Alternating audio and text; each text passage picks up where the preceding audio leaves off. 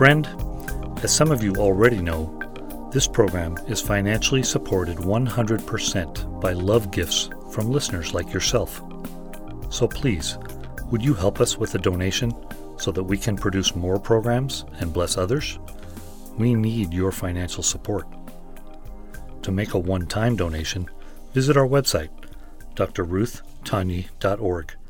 That's D R R U T H T A N Y I dot O R G. Look for the donation button and donate right there. It is a very secure, simple, and easy process.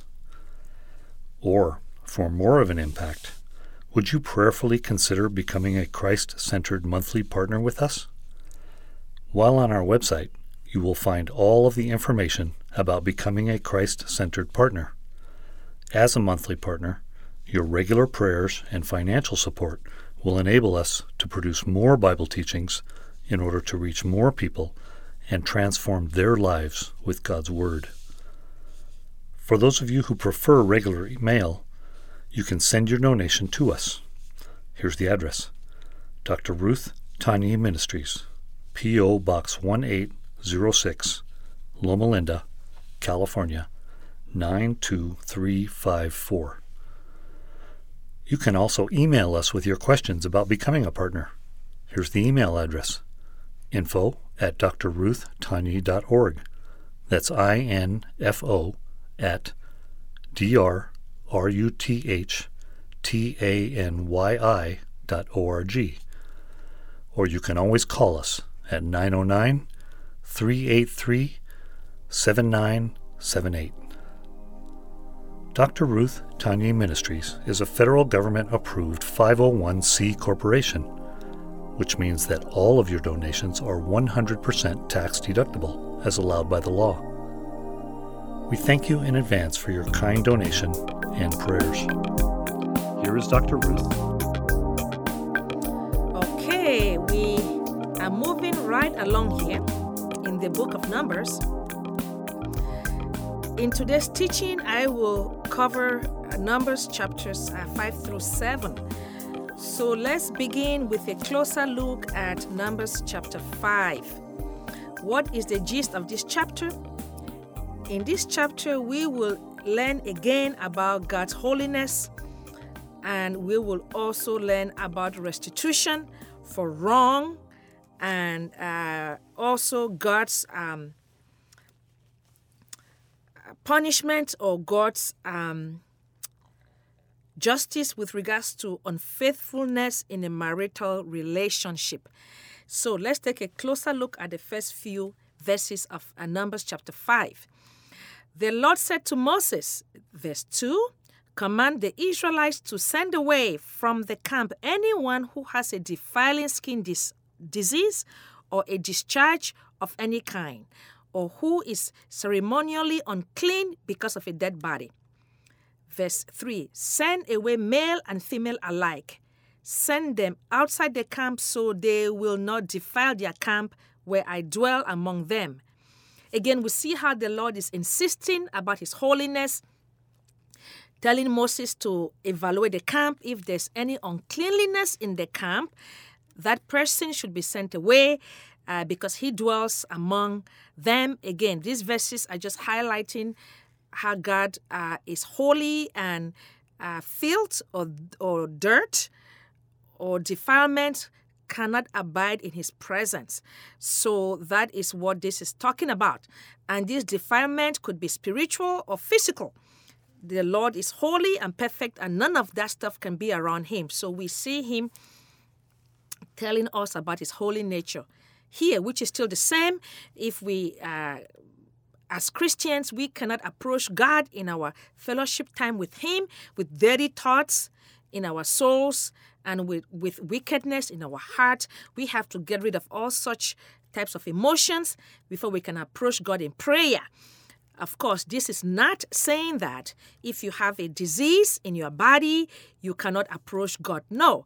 Remember, Jesus Christ has fulfilled all of these laws so we can approach God in the name of Jesus because Jesus Christ is the only perfect and holy 1. So God will still hear us in the name of Jesus because Jesus Christ is our uh, intercessor. So, yes, even when we have sicknesses in our bodies, we can still approach God in the name of Jesus and uh, seek for his healing. Uh, and if we have dirty thoughts in our minds and wickedness and unforgiveness, we have to get rid of that before we approach God in the name of Jesus. So that is what those verses are teaching us there. We come to verses 5 all the way to uh, verse 10. Here, the Lord is going to give instructions for restitution. And it's interesting how the Lord takes it personal. Let's take a look at a few verses. Verse 5 The Lord said to Moses, Say to the Israelites, any man or woman who wrongs another in any way and so is unfaithful to the Lord is guilty and must confess the sin they have committed. We see how the Lord is saying that if the, uh, an Israelite wrong a fellow Israelite, he takes it personally. So God takes it personally, and God is saying that in that situation, the person have wronged against him, God, and not necessarily against his fellow Israelites. And God takes it seriously, and is saying that the person must confess their sin and make restitution. And um, again, talking about the confessing sin, we are already learning how it is God's system, as we have gone over through these pages, that when we are guilty or when we have sin in our lives, we have to confess it with our mouths to seek for repentance. And of course, that confession has to be genuine, it cannot be coerced, and we have to stop the wrong. And there are times when we have to make restitution. But in these verses, uh, the Lord would give instructions how uh, restitution can be made if the person wronged is not available. Look at verse 8. But if that person has no close relative to whom restitution can be made for the wrong, the restitution belongs to the Lord and must be given to the priest, along with the ram with which atonement is made for the wrongdoer. So we see how the Lord is saying that uh, if the person that was wronged is not available for restitution to be made to him or her, that restitution has to be given to the priest, and the Lord would claim that. And in verse 9, the Lord is saying that all the sacred contributions the Israelite brings to the priest will belong to him. Verse 10 sacred things belong to their owners, but what they give to the priest belongs to the priest. Again, we see the Lord setting the priest apart there. Okay, moving here to verse 11, uh, verses 11 all the way to verse uh, 31 really uh, are very interesting verses because the Lord would uh, give a test for an unfaithful wife. And uh, as you read these verses, it may sound that the Lord is um, punishing the woman and not the man, but you have to keep the culture in context, okay? Before I, I go over the punishment, you have to keep in mind that back in that culture, the women could not work. The women essentially had to depend on the men for all of their livelihood, their uh, food, provisions, and everything. So men had uh, a lot of power and control over their women. So men could just get up one day and suspect the wife of adultery just because they imagine it in their mind. And with that imagination, they could have brought um, an accusation against the wife, and that would carry some deadly consequences. So the Lord gave these instructions while it may seem harsh, but it was it was actually to protect the honest, truthful women who are married to men who want to falsely accuse them. So, approach these verses uh, from that perspective that this was more of a protective mechanism for the women. So, uh, just to summarize this, what these verses are teaching us is that uh, when a man accuses his wife of possibly infidelity or adultery, the woman was supposed to swear by oath to the priest that she did not commit adultery or that she committed adultery.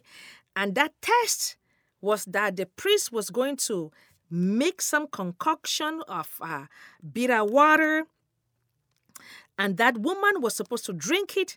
And while she uh, drank that uh, concoction of bitter water she was supposed to say amen confessing that if she had committed adultery towards her husband that water would bring a curse on her and her belly would swell up and she would uh, endure miscarriages.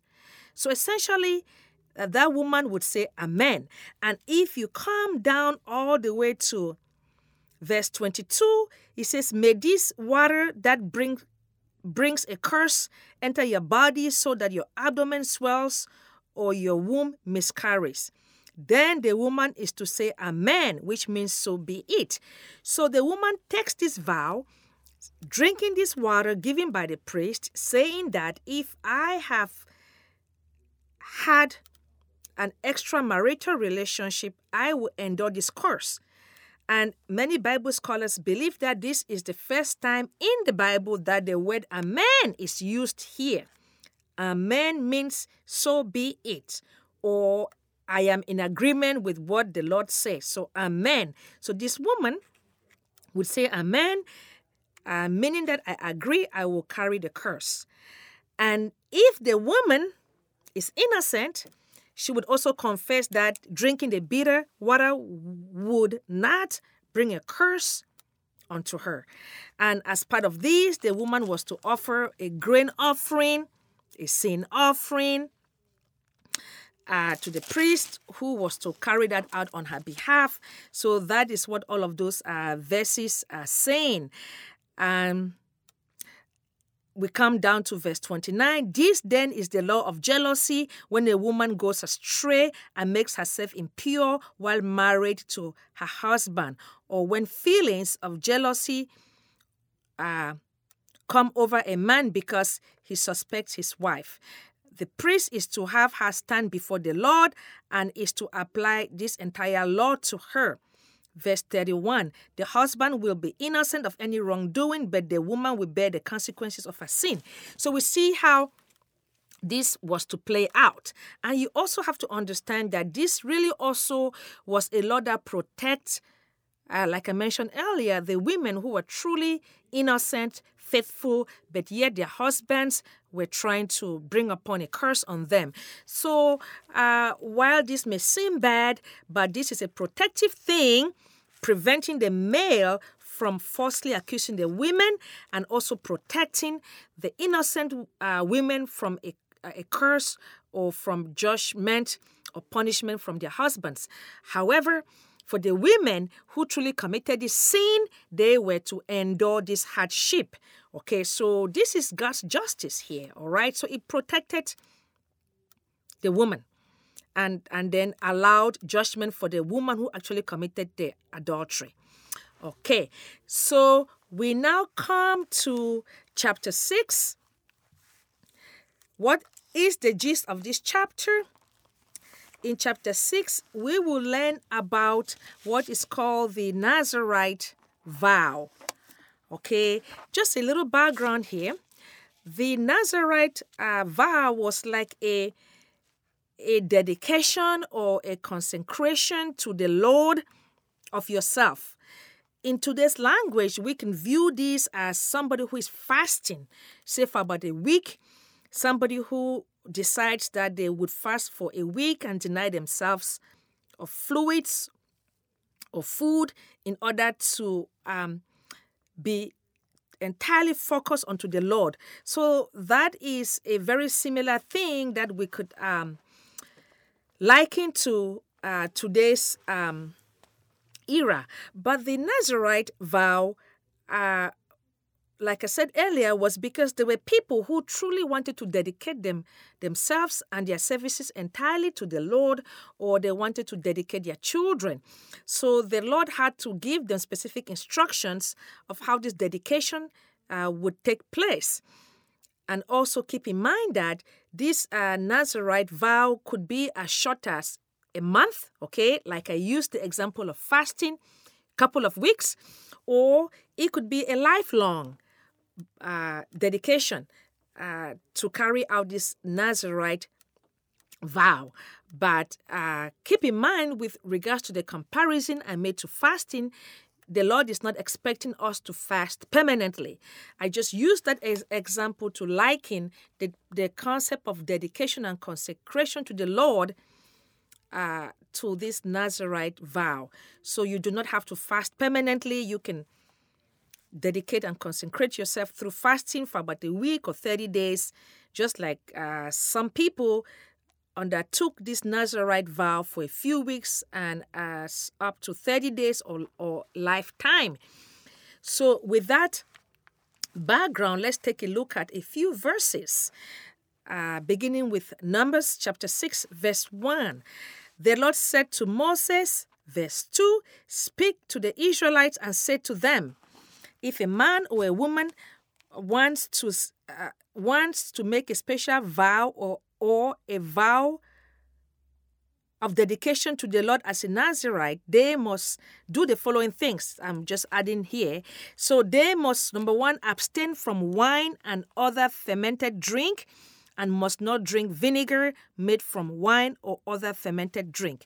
That is the first requirement just to set them apart no fermented drink. Again, if this is for a short term period, you will not do that during this period. If this was for a lifetime, you will not do this during your lifetime. They must not drink grape juice or eat grapes or raisins. That is the um, next requirement there. Uh, verse 4 As long as they remain under their Nazarite vow, they must not eat anything that comes from the grapevine, not even the seeds of skins. Verse 5 during the entire period of their Nazarite vow, no razor may be used on their head. They must be holy until the period of their dedication to the Lord is over. They must let their hair grow long. You see how the Lord is giving specific instructions how to go about this. Boy, these instructions uh, were not for the faint hearted. It was for somebody who truly has considered and had pondered their decision to dedicate themselves unto the services of the Lord. This was somebody who truly wanted to wholeheartedly commit themselves to the Lord, no turning back. And the Lord is telling them how that is to be carried out. And of course, when we get to the book of um, Judges, we will learn that Samson, the Iron Man, was a Nazarite, okay? And uh, we would learn how his power was in his hair. And then, of course, he was deceived by Delilah and he shaved his hair and his power left him. But God, uh, God's mercy was upon him and his hair started to grow again and he regained his strength and he was able to take down more Philistines at his death than when he was alive. So we will learn more of that when we get to the book of Judges. So I wanted to just give you that little background there. Some other Bible scholars uh, say that John the Baptist was also uh, a Nazar- Nazarite, that he had uh, taken this Nazarite vow. Some Bible scholars also say that the prophet Samuel had also taken the Nazarite vow. So I just wanted to give it up, give you that perspective there. Okay, let us come to verse 6. It reads Throughout the period of their dedication to the Lord, the Nazarite must not go near a dead body, even if their own father or mother or brother or sister dies. They must not make themselves ceremonially unclean on account of them. Boy, isn't this something? This is really highlighting how God is a God of the living, not of the dead. So God is highlighting here how during this period of dedication as a Nazarite, they cannot even come close to anything that does not have life because He is alive. Remember, the God who is alive the God who is always present, our available God is alive, not dead. So we see God teaching us through this uh, text that He is the living God. So anything that is dead is not to come around Him. Okay, we move to verse 9. If someone dies suddenly in the Nazarite presence, thus defiling the hair that symbolizes their dedication, they must shave their head on the seventh day. So we see how the Lord is saying that the hair on the head of the Nazarite symbolizes their dedication, and if by accident they come in contact with a dead corpse, they have to shave off the hair on their head on the seventh day. And um, verse 10 teaches us that on the eighth day, remember, eighth is a number of new beginning in Bible studies. So on the eighth day, they have to make some sacrifices, which would include bringing two doves or two young pigeons to the priest at the entrance of the tent of meeting. In verse 11, the priest is to offer, I say, one time a sin offering and then a burnt offering is to be made to atone for the sin of the Nazarite because they sinned by being in the presence of the dead body. Isn't that something? The Lord is saying that it is sin if the Nazarite who had wholeheartedly dedicated him or herself to him comes in contact with a dead body. Wow. So, um, they must re- rededicate themselves to the Lord for the same period of dedication and must bring a, a year old male lamb as a guilt offering. That was verse 12. Just saying that once the Nazarite um, commits the sin and then they they bring their sacrifices to the priest and they have to rededicate themselves and in the process of rededication they have to then dedicate themselves to the service of the Lord in accordance with their previous length of time that they had originally dedicated. Again, a God of consistency. Wow. Come to verse 13. Now, this is the law of the Nazarite, a Nazarite, rather, uh, when the period of the dedication is over. Now, when uh, the period of the dedication is over, this is referring to those who dedicate themselves to the Lord for a short period of time. Like I said earlier, say 30 days. Once the short period of dedication time is over, they also had to make sacrifices in order to restore fellowship with the Lord.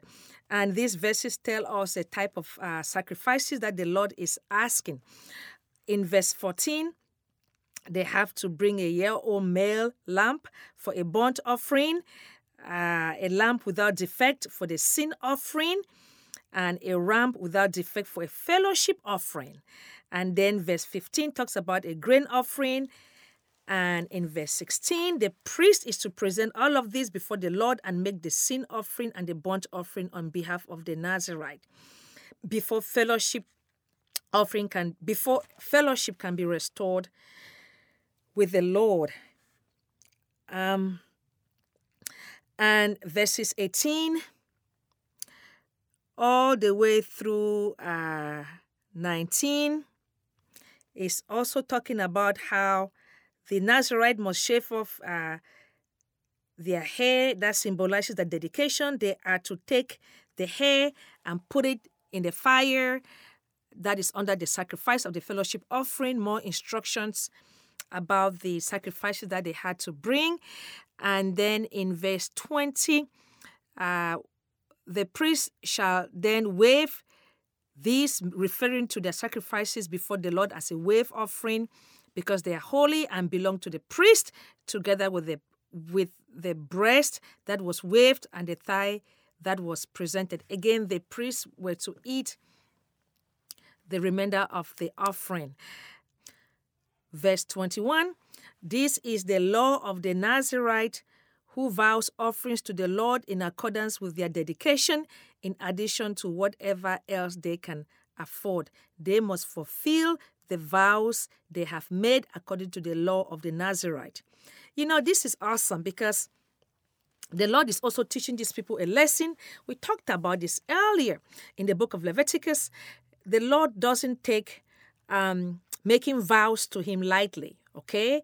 We have to really ponder, think twice before we dedicate or consecrate something to the Lord because He takes it seriously.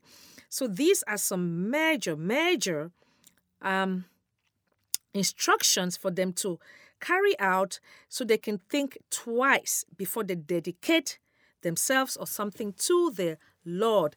Again, uh, in today's era, in our relationship with God through Christ, we do not have to go through all these rules, but the Bible teaches us in Romans 12:1 that we should present ourselves daily to the Lord as a living sacrifice. Currently, it's a heart issue. We have to uh, be firmed in our own heart and in our own conviction that we want to take time, i.e., say to fast for about a week. That way, we could be more sensitive to the voice of God. Again, I just have to make this comment because I'm talking briefly about fasting here. Fasting does not move God. Absolutely not. Fasting is not for God. God never moved. God does not move. God is always present. Fasting is for you, is for your own benefit. Because during the period of fasting, you have to deny your flesh, your appetite, something such as drinks, food for a certain period of time. That way, you can learn how to tame the desires of the flesh and the appetite, and that way, you are more sensitive to the voice of God as you spend more time in His presence. By doing that, you would be training, training yourself to overcome your lustful desires, your carnal desires, and that way you enable the spirit man in you to quicken you, to strengthen you, and you and as you spend more time in the presence of the Lord, you are more sensitive to hear his voice in his word and the inner promptings in your heart, especially as you deny your flesh, food, uh, fluids, or whatever you, you choose to deny yourself of. That is it. So the principle is just to enable you to really draw closer to God and be more sensitive to his voice. And then you you tone down all of the environmental noise, all of your uh, appetites uh, from your flesh, and um, that way you also train your senses to be more sensitive to the, to the voice of God. That is really the principle behind fasting. Um, I just had to explain that. But going back to this uh, Nazarite vow, uh, this really had to teach these people how to be um, consistent. And likewise, when we decide to fast, we really have to do it correctly if we are truly seeking God for a particular matter or we want to just draw closer to Him for one reason or the other. Constant prayer accomplishes the same thing as fasting. And you could fast with, uh, say, fluids, uh, say coffee if you drink coffee say four cups of coffee every day you can decide that i am not going to drink any coffee for one week that would be fasting on something that you really like. That way you can spend extra time with the Lord. And then uh, when we decide to dedicate our children to the Lord or dedicate ourselves to the Lord as a living sacrifice, that really just means that we we commit fully to submit our desires, our wishes to the Lordship of Jesus Christ, that we obey the teachings in the Word of God. We um, obviously spend time with God, uh, fellowship with other believers, and we truly allow the Holy Spirit to guide and direct our lives. If we do these things, we would be living a dedicated, consecrated life daily as Christians, and we would be presenting ourselves to the Lord as a living sacrifice. So the same principles apply here. Okay, we come to uh, the last few verses of this chapter, which are verses uh, 22 all the way to 27, which will highlight the priestly blessing. In verse 22, the Lord said to Moses, at verse 23, tell Aaron and his sons, this is how you are to bless the Israelites. Say to them, before I go over these uh, blessings, many Bible scholars call this the Aaronic benediction because the Lord gave it to Aaron and his sons to offer to the community of Israelites. Say to them, verse 24, the Lord bless you and keep you. Again, highlighting God's protection over their lives. Verse 25, the Lord make his face shine on you. Again, highlighting God's favor on the lives of the Israelites and be gracious to you. Again, highlighting God's grace and mercy towards them. Verse 26, the Lord turn his face towards you and give you peace. Again, reminding the Israelites that God's peace is their portion, God's peace is with them. Verse 27 So they will put my name on the Israelites and I will bless them. That was really a powerful uh, prayer there. So, again, just to summarize the components of that prayer, God wanted the Israelites to continuously remember His, his favor in their lives, okay, that He is pleased with them, and His mercy and grace over their lives, His mercy and compassion towards them, and His approval to them, and most importantly, His peace is with them. Powerful. And even in our own prayer lives, these are all very relevant components that we could we could pray over our bodies, over our properties, over our possessions, and over our children. Okay? Which of you would not want God's favor? All of us do. Which of you would not want God to be pleased with you and be gracious and be merciful and be compassionate towards you? All of us. So we still pray for God's favor in our lives and His approval. And of course, we all want peace with God, which we as New Testament believers have peace with God, but the peace of God is a whole different thing. Because once you confess Jesus Christ as your Lord and Savior, you automatically have peace with God. However, the peace of God is different. Uh, some people don't experience the peace of God because of sin in their lives, because of disobedience, or because of carnality. But all of us as Christians would like to des- desire the peace of God to rule in our lives. So that prayer or the components of that prayer is still applicable as it uh, uh, uh, it is encouraging, it builds confidence in God, and it it it enables us to be hopeful. Okay, those are all applicable. So that brings us to the end of chapter 6. So um, let's take a look at chapter 7. So we are now down to chapter 7. What is the gist of this chapter? This is an interesting chap- chapter because it is talking about offerings at the dedication of the tabernacle. And we had already gone over this in Exodus chapter 40. So the we have it here again uh, for one obvious reason because we're going to see the dedication of the tabernacle in addition to the fact that the various leaders from each um, clan or tribe of the 12 tribes of Israel will bring their own gifts for the dedication of the tabernacle. Okay, so let's take a look at verse 1. When Moses finished setting up the tabernacle, he anointed and consecrated it and all its furnishings. He also anointed and consecrated the altar and all its utensils. Then I am in verse 2. The leaders of Israel, the heads of families who were the tribal leaders in charge of those who were counted, made offerings. Just exactly what I was saying. Verse 3 They brought as their gift before the Lord six covered carts and twelve oxen, an ox from each leader, and a cart from every two. So they brought their offerings to Moses, and the Lord said to Moses, I am in verse 4, Verse 5 now accept these from them that they may uh, be used in the work at the tent of meeting. Give them to the Levites as each man's work requires. This is a major principle here.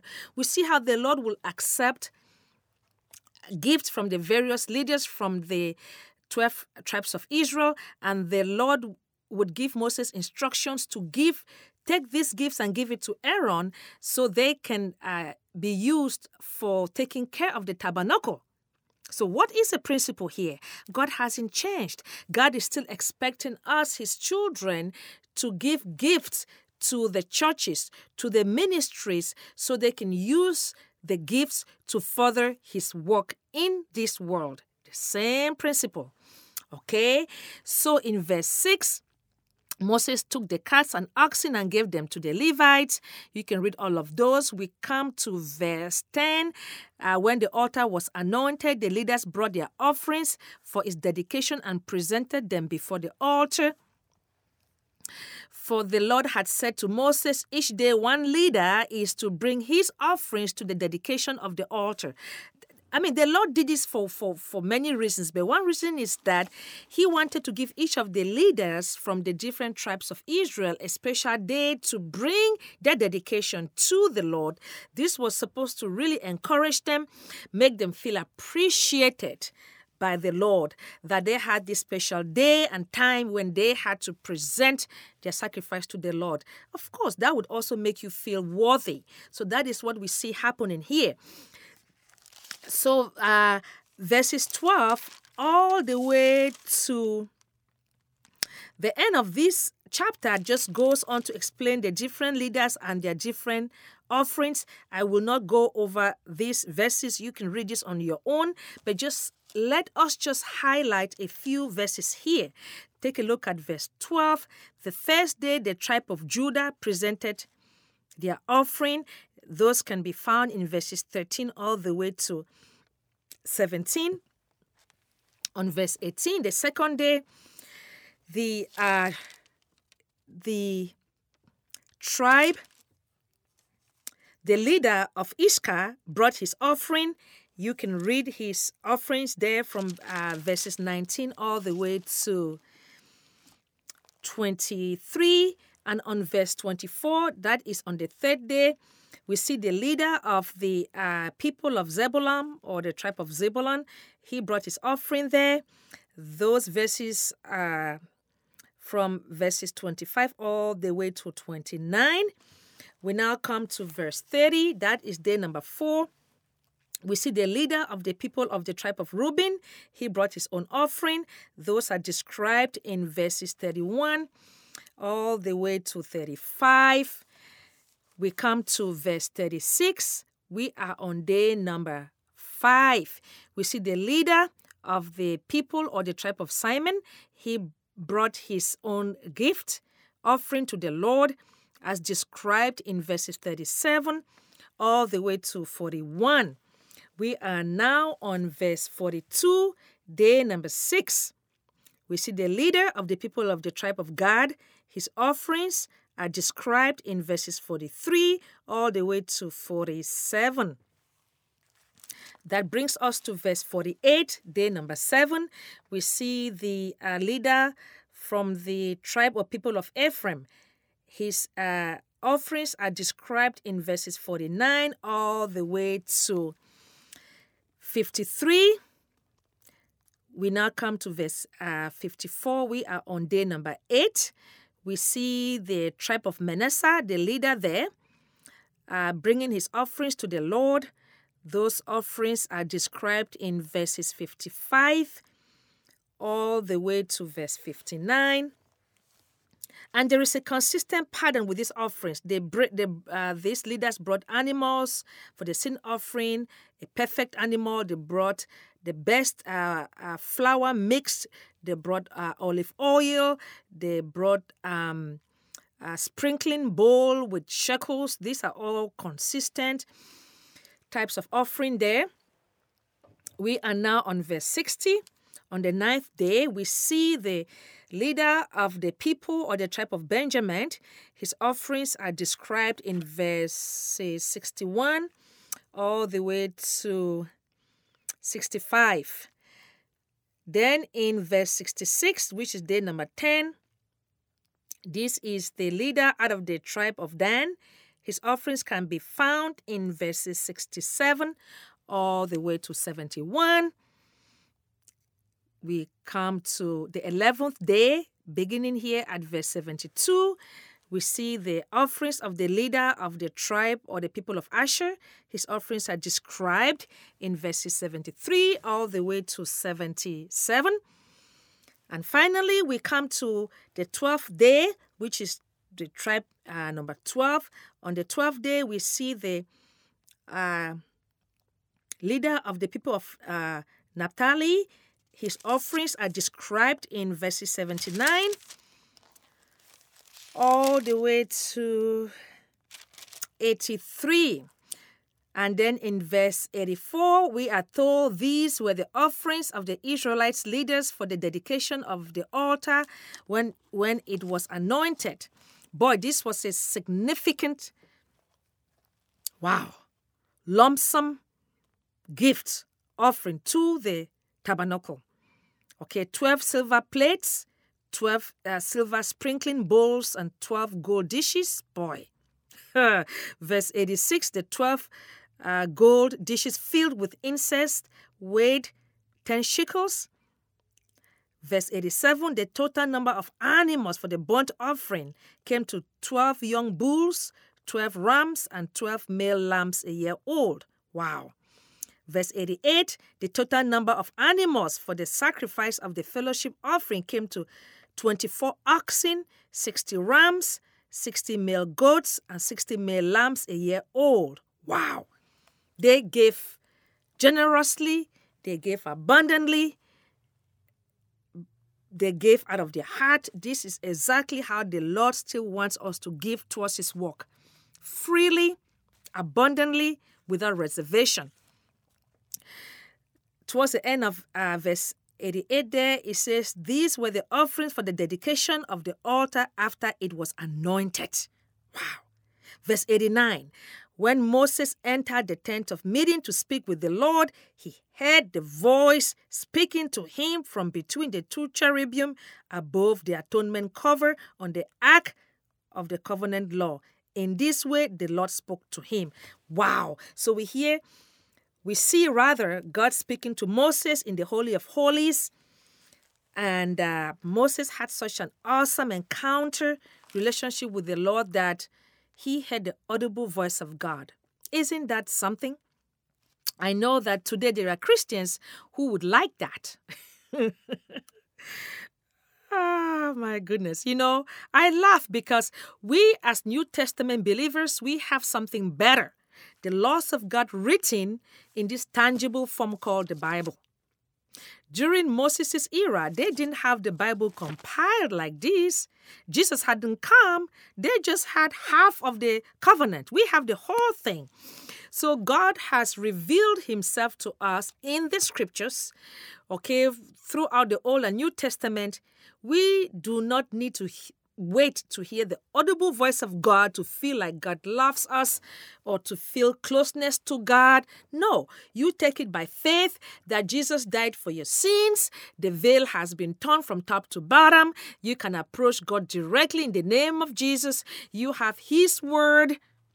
You can spend time with Him as much as you want, as long as you want, and you would experience the same presence of God that Moses experienced which is God's peace, God's joy, God's radiance, you will be able to even experience more because you have more revelation of the nature of God today through the scriptures more than Moses had.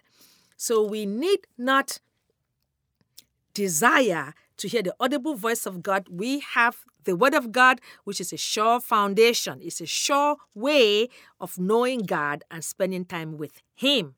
In Jesus' name, I hope you received that. So, let us go over some major principles and applications from uh, chapters 5 through 7. Principle number one God's purity. is emphasized here. Remember, we talked about how God separated those who uh, had a defiling disease in the camp. God asked Moses to get them out of the camp. God highlighted his holiness there. We talked about that. And also the fact that even the Nazarite Nazarite, rather, who came across a dead body, they God considered that a sin. They had to rededicate themselves to the Lord. Again, we see God's holiness. We talked about a God who is ever present with us, a God who is alive. Glory to God. A God who is I am. Principle number two God's faithfulness and loyalty is highlighted here, especially the whole uh, instructions about dealing with the unfaithful wife. God was sending a message that uh, marriage between a man and a woman is to be taken seriously. He will not accept infidelity or adultery. We already know that, right? That adultery was one of the uh, crimes in the Mosaic law that is um, subject to death. If you commit adultery, they will stone you to death. So that is the same thing here. We see God highlighting the fact that a marriage has to be between a man and a woman, one man, one woman, no adultery, no infidelity. In this lesson, we also learned God's protective care towards the housewives back during Moses' era who were not able to work and were dependent on their husbands for their livelihood, such as income, etc. Principle number three, we talked about the principle of dedication and consecration. I, I am not going to go over that whole thing, but God takes it seriously. And we went over the Nazarite vow. And of course, the Levites were consecrated to him for his own use. And I uh, we also talk about the principle of uh, caring for God's tabernacle from the offerings of the people.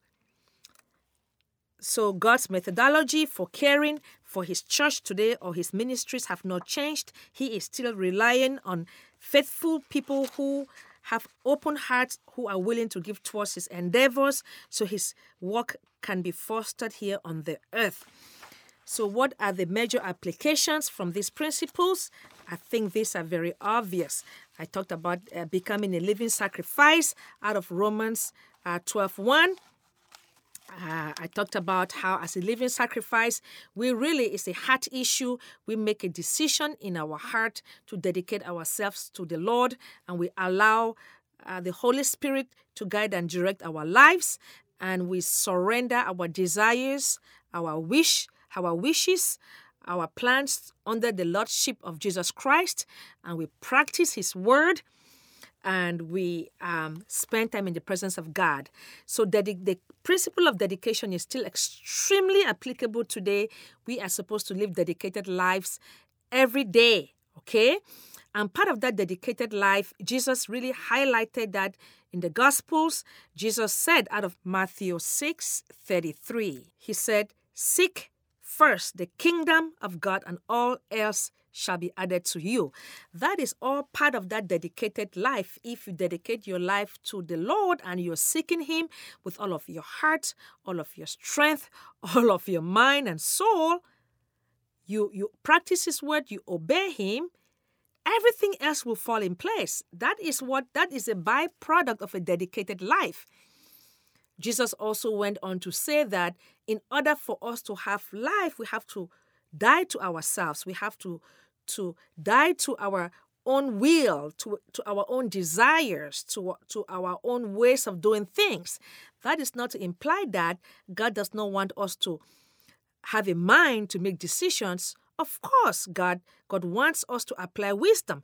But what the Lord was teaching is that we have to allow God's wisdom to guide, rule our lives rather than our own carnal ways of doing things. Okay?